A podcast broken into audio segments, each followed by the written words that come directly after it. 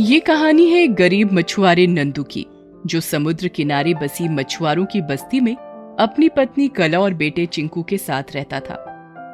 नंदू रोज़ाना सभी मछुआरों की तरह समुद्र पर मछलियाँ पकड़ने जाता और जो भी मछलियाँ जाल में आती, उन्हें बाज़ार में बेचकर अपने परिवार का पेट पालता था।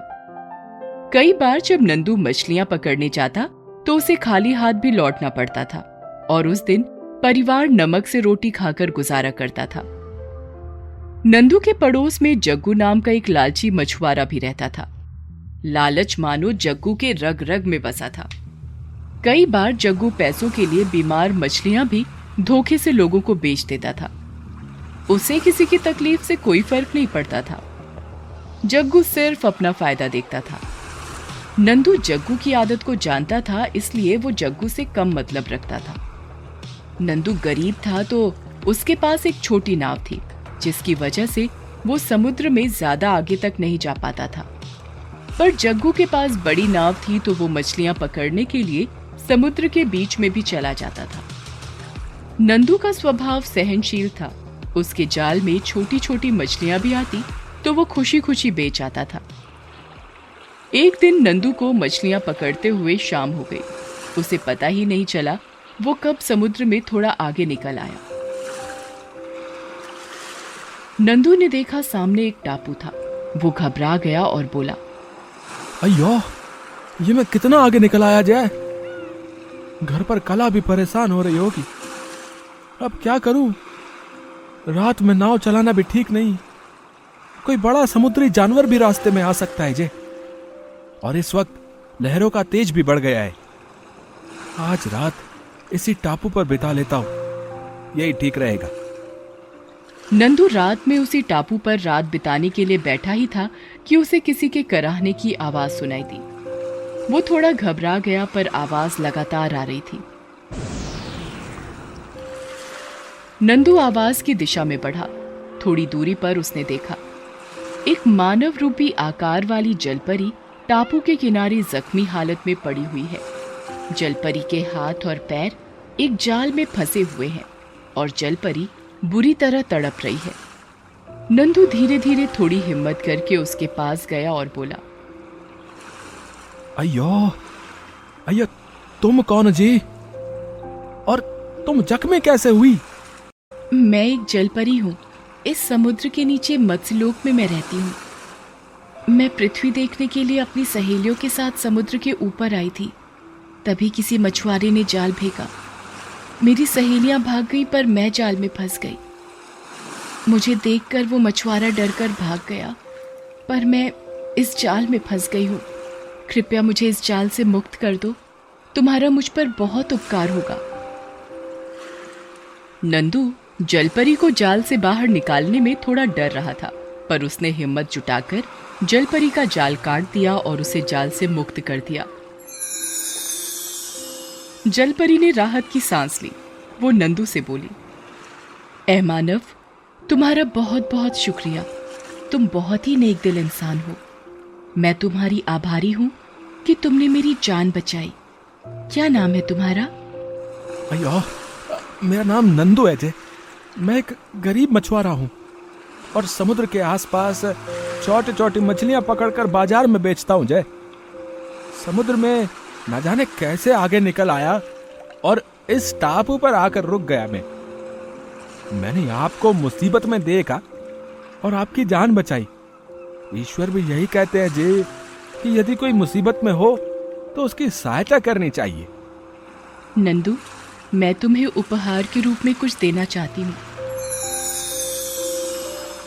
ये जादुई जाल जब भी तुम समुद्र में डालोगे, मछलियाँ अपने आप इस जाल में फंस जाया करेंगी। फिर तुम्हें कभी भी खाली हाथ घर नहीं लौटना पड़ेगा। पर याद रखना, ये जादुई जाल सिर्फ़ तुम्हारे हाथ में होगा, तभी इसका जादू चलेगा। किसी और के हाथों में इस जाल का जादू काम नहीं करेगा। जलपरी नंदू को जादुई जाल देकर समुद्र में चली जाती है। तब तक सुबह भी हो जाती है। नंदू नाव पर बैठता है और वापस अपने घर आ जाता है। नंदू अपनी पत्नी कला को सारी बात बताता है। वो भी ये सब सुनकर चौंक जाती है। नंदू अगले दिन वही जाल लेकर समुद्र में मछलियाँ पकड़ने जाता है। उसे जाल डालते देख जग्गू हंसने लगता है और कहता है, अरे नंदू अरे नंदू, जाल डालना बेकार है। यहाँ किनारे कोई मछली नहीं फंसेगी। मेरी तरह एक बड़ी नाव खरीद लो, तभी फ़ायदा होगा। वरना ऐसे ही गरीबी में रोज़ाना दिन काटते रहोगे? मछली तो कोई फंसने वाली नहीं है। हाँ कुछ पत्थर ज़रूर फंस जाएँगे। नंदू जग्गू की बात पर ध्यान नहीं देता। वो जाल समुद्र में फेंकता है। अचानक उसका जाल भारी हो जाता है। वो जाल को बाहर खींचता है और बड़ी मुश्किल से जाल को किनारे लाता है। नंदू की खुशी का ठिकाना नहीं रहता। पूरा जाल मछलियों से भरा होता है। छोटी बड़ी हर तरह की मछली जाल में फंसी होती है। जग्गू ये देखकर हैरान रह जाता है। नंदू खुशी खुशी मछलियों को टोकरी में भरकर बाज़ार की ओर चला जाता है। वो बाज़ार जाता है और उस दिन उसकी बहुत कमाई होती है। उसकी मछलियाँ झट से बिक जाती हैं। उस दिन से नंदू रोज़ाना समुद्र में जाल फेंकता और ढेर सारी मछलियाँ उसमें फंस जाती। नंदू को किसी भी प्रकार की कोई कमी नहीं थी। रोज़ाना मछलियों को बेचकर वो अच्छे पैसे कमाने लगा था। पर जग्गू को ये बात कुछ खटक रही थी। वो सच जानना चाहता था। एक दिन जग्गू ने चालाकी से अपनी पत्नी को नंदू के घर भेजा और सारा भेद जानने के लिए कहा। जब नंदू मछलियाँ पकड़ने समुद्र पर गया तो पीछे से जग्गू की पत्नी नंदू की पत्नी के पास गई और बोली, नमस्ते कांता बहन कैसी हो?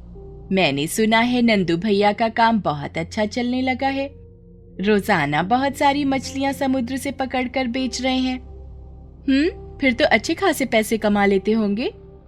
हाँ विमला बहन, सब जल परी की मेहरबानी है।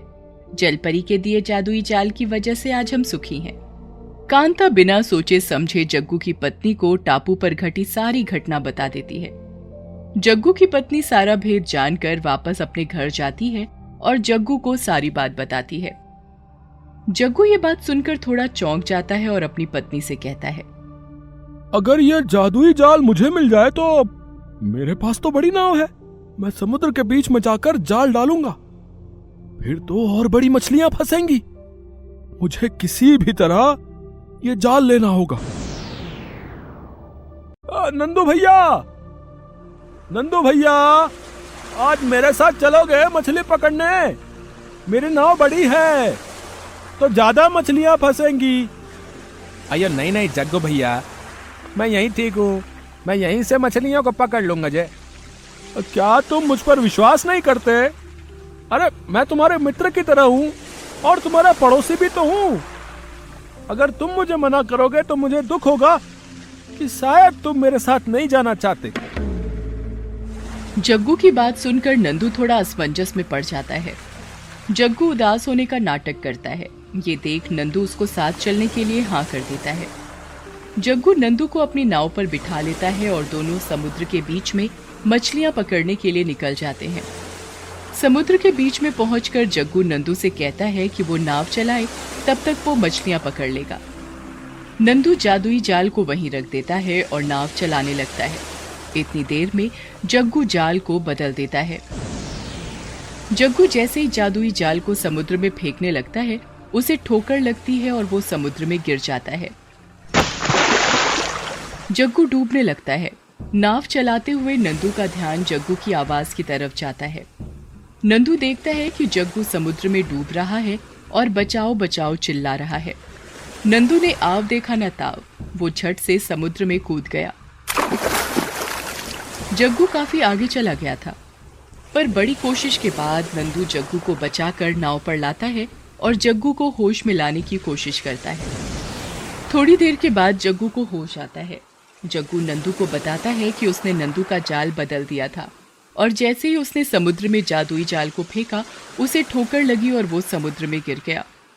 जग्गू बताता है कि उसके हाथ पैर भी नहीं चल रहे थे। तैरना जानते हुए भी वो डूबता जा रहा था। मानो कोई उसे उसकी गलती की सजा देना चाह रहा हो।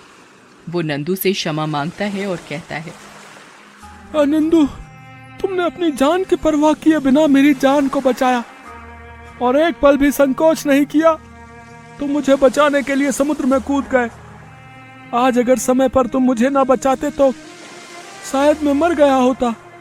मुझे माफ़ कर दो नंदू, मैं आगे से कभी भी ऐसा कोई भी गलत कार्य नहीं करूँगा।